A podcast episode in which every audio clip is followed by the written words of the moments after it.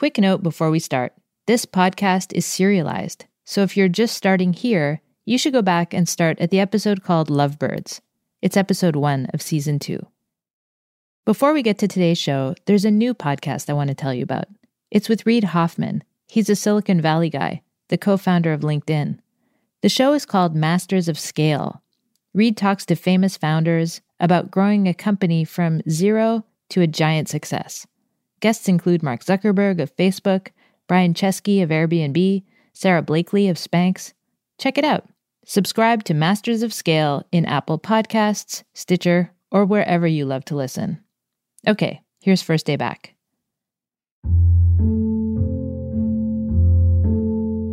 I hadn't been to see Lucy in a few weeks, and on a Saturday, I got a text message from her. It said, I went to film my daughter skydiving. She had two tickets, followed by a winky face and an airplane.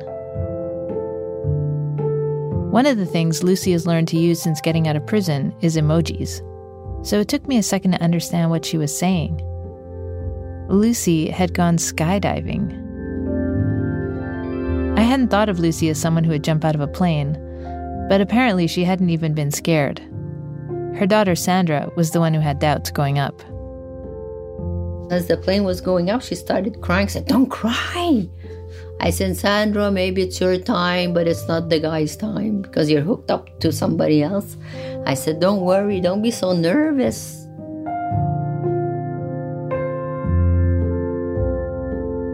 I was surprised how cold it was. It was really, really cold. And then, um, as you come closer to Earth, then you start feeling the heat uh, but you're free falling for a minute. My life was in a little bag, you know, and I'm. I was just okay with it.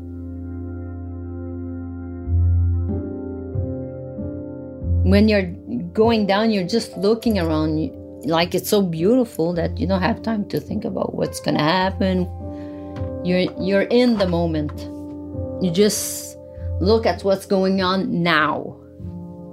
Nothing else.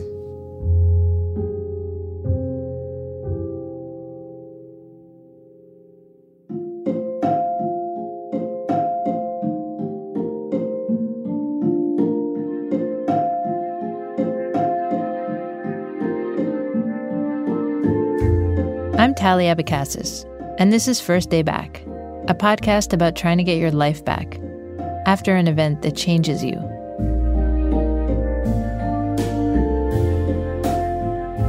Up there, falling through the cold air, and away from everything that's happened, Lucy felt free from her own history in a way that seems impossible in her regular life.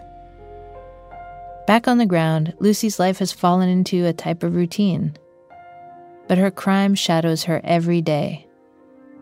And it's not just what she did, it's the guilt she feels from having done it. She's desperate for relief from the judgment she feels, from the sense that she'll never be forgiven for this accident, from her pain.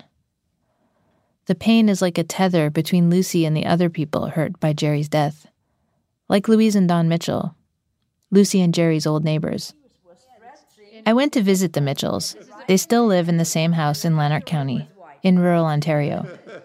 When I arrived, their affection for Jerry oh, was obvious. As you can see, the picture, the frame over there. Yeah, yeah, yeah, yeah. He does have a very nice smile. Oh, yeah. I got it in my purse. I got it on the wallet, on the fridge. I got, yeah. The couples had been super close. Jerry had even mowed a trail in the fields between their houses to make it easy for them to go back and forth, like a shortcut just for them. Here's Lucy. We went berry picking together. We went to the restaurant together. Often we would go at their house, they would come at our house. Uh, we socialized, you know, they would babysit our dog, and you, you know, we were often together. Louise Mitchell had been quoted in a newspaper article Lucy showed me, saying that she had no doubt that Jerry's death was an accident. She told a reporter, they were a very loving couple. If she did it, it's an accident for sure. That was her best friend. Pretty quickly, we started talking about the morning that the Mitchells found out Jerry had died. So I said, How's Lucy? She must be uh, out of her mind. And this one was Lucy. How's Lucy? We were worried about Lucy. But now the Mitchells were telling me a different story. She was a controller, so she had no more control. So they could have had a big argument. And then Jerry said, I'm going, and that's it, that's all, and ignore her. So she decided, that's it. Well, I, I'm a little bit shocked. Uh, so, from your point of view, there was intent. Oh, yeah. I had thought they were going to tell me all these amazing things about Lucy and Jerry's relationship. And here they were telling me that Lucy is a killer. I was totally stunned. Now the Mitchells had all these theories of what could have happened that night, none of which line up with the evidence presented at the preliminary hearing, or prelim. Almost all of what they told me is speculation. That night, they think Lucy either lost control of herself for a minute or was maybe even calculating enough that she loaded the gun out of earshot. Either way, they believe she shot him on purpose. They say she fired three shots, or possibly more, they aren't sure. Four. Three of them because there are a total of four. There's one left in the chamber. I thought it was five in the gun, and then there was four, on the floor. Four in the gun. Three, Three on the shot. floor, on the floor. What? Three shells they picked up off the floor, and uh, I think it's three, and then one still left in the gun. The Mitchells told me they didn't know anymore if things had been so rosy between Lucy and Jerry. They kept repeating this ominous phrase. I said, we don't know what's going on behind closed door, but after that, we've. I said to Don, I said, they look like they're honeymooners, but we don't know what's behind closed door because she had. So, like you say, uh, we never know what's going on behind closed door.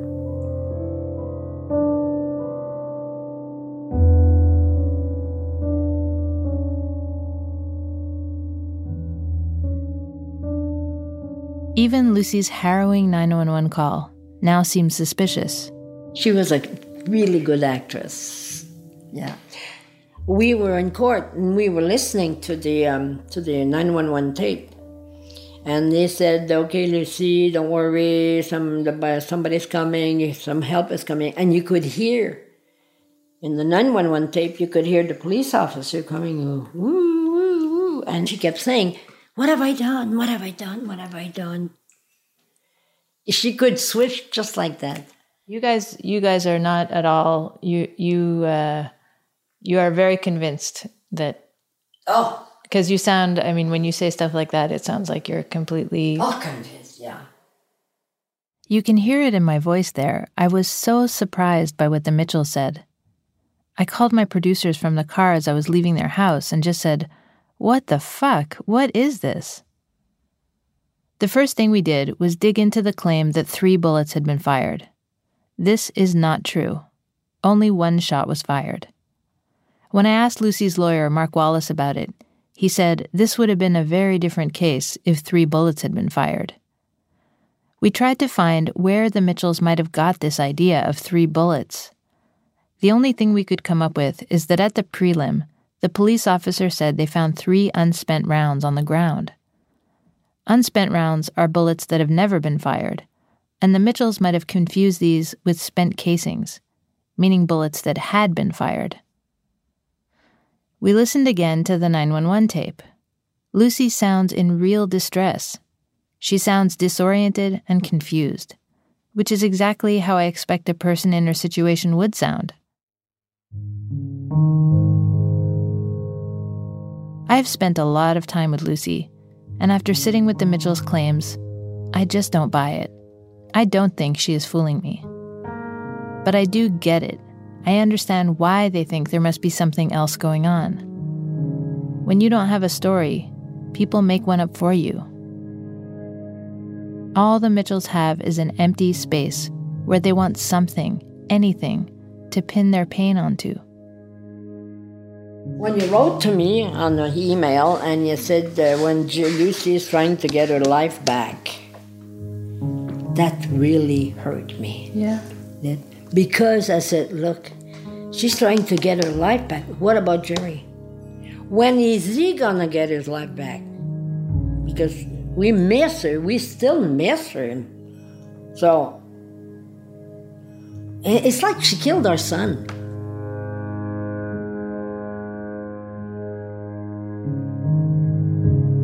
So at first we didn't know who was to blame and what happened, but when we heard that she shot him,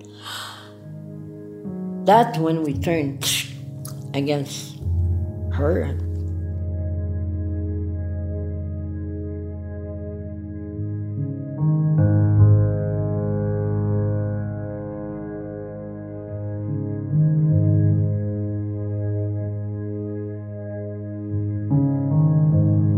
Coming up, how does Lucy handle that doubt?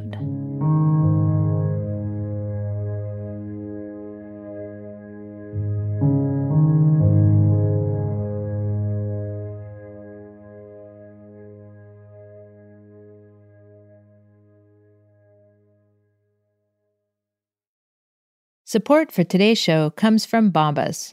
Socks are small, but they're a vital article of clothing. That's why four years ago, two guys set out to make the best socks possible.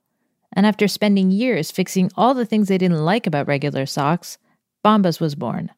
Bombas offers premium socks equipped with seven substantial improvements to the ordinary sock, including a blister tab that sits directly where your shoe hits your leg and a Y stitched heel that creates a natural cup around your foot. Customers overwhelmingly say they're the most comfortable socks they've ever worn. If you need new socks, you can't go wrong with Bombas. So go to bombas.com slash first to get 20% off your first order. You'll love your Bombas socks or your money back guaranteed. That's bombas.com slash first. Thanks, Bombas. Support also comes from ZipRecruiter. Are you hiring? Do you know where to post your job to find the best candidates? Posting your job in one place isn't enough to find quality candidates. If you want to find the perfect hire, you need to post your job on all the top job sites. And now you can. With ziprecruiter.com, you can post your job to over 100 sites, including social media networks like Facebook and Twitter, all with a single click. ZipRecruiter already has 9 million resumes you can search through in their database. No juggling emails or calls to your office. Quickly screen candidates, rate them, and hire the right person fast. If you run into any issues, don't worry. ZipRecruiter's friendly and human support staff is ready to help. Right now, my listeners can post jobs on ZipRecruiter for free by going to ziprecruiter.com slash first day. That's ziprecruiter.com slash first day.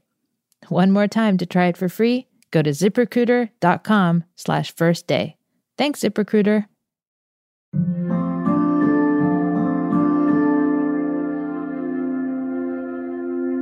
I went to see Lucy at the transition house. I was nervous we sat on her twin bed, and I told her what the Mitchells told me. As I was talking, I could feel her frustration. To say you don't know what's going on behind closed door, but you did know. And you know what I mean? Like she was often with us. She was often in our house. We were often in her house. Like you mean it's not just an acquaintance, it's somebody you knew really yeah, well. Exactly. Yeah, exactly. It's somebody that sometime I would say to Jerry, uh, Did you call your mom? Telling her we're going. And it was, I meant Don and Louise, you know? And how do you feel when you hear people doubt you?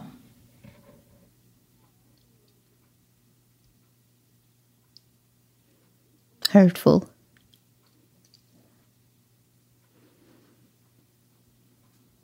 It's like we never existed. It's like they're denying or they're turning their heads and saying, uh, well, they never love each other, you know? But that's not what I want them to remember. I want them to remember how much we were in love, you know? But the Mitchells don't remember Lucy and Jerry's love for each other. What they remember is what they saw at the prelim. Here's Louise Mitchell again. In court, um, she had no feelings at all, no remorse, no. She didn't seem to have any remorse at all.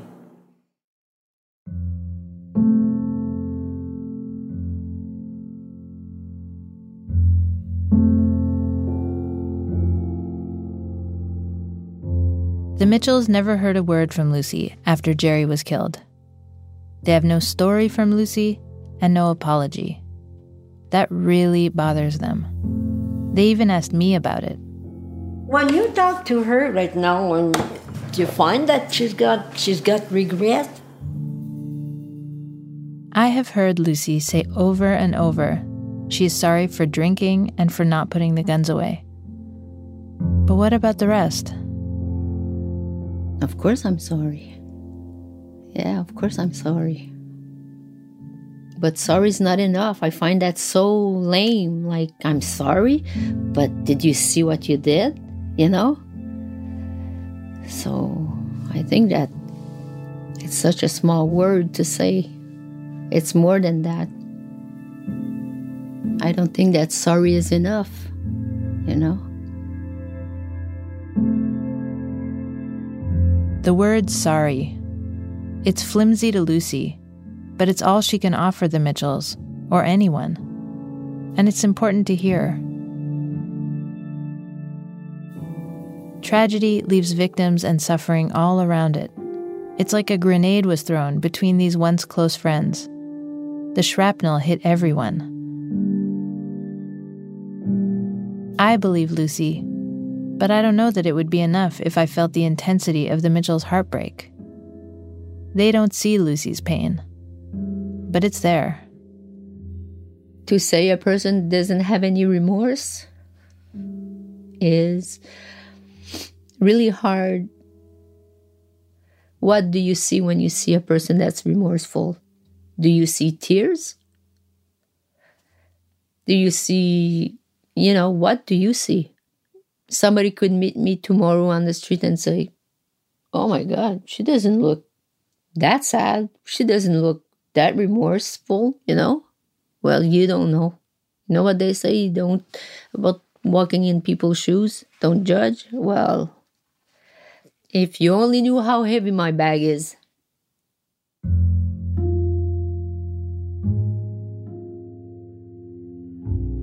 You can't see remorse something you feel and it's not for other to see or to feel. Of course i have remorse. I live with that every day.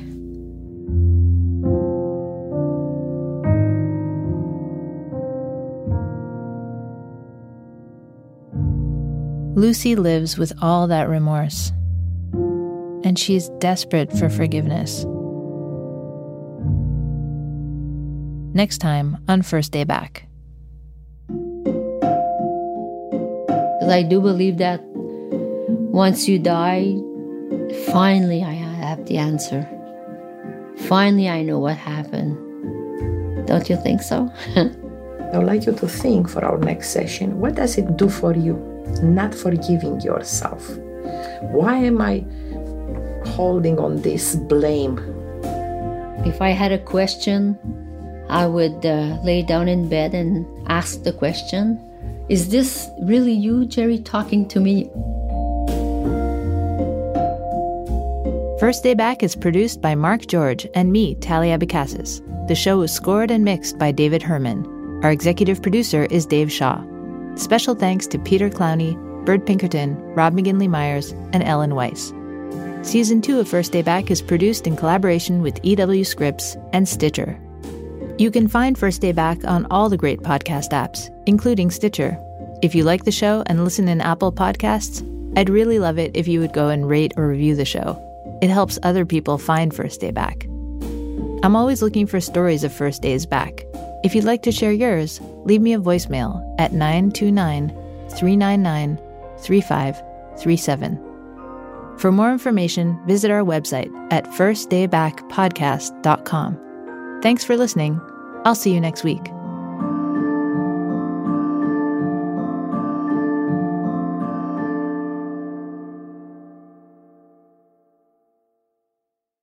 Thanks again to our sponsor, Bombas. Bombas offers premium, thoughtfully crafted socks, which offer seven substantial improvements to the ordinary sock. See what a big difference this little article of clothing can make. Go to bombas.com slash first to get 20% off your first order. You'll love your Bombas socks, or your money back, guaranteed. Stitcher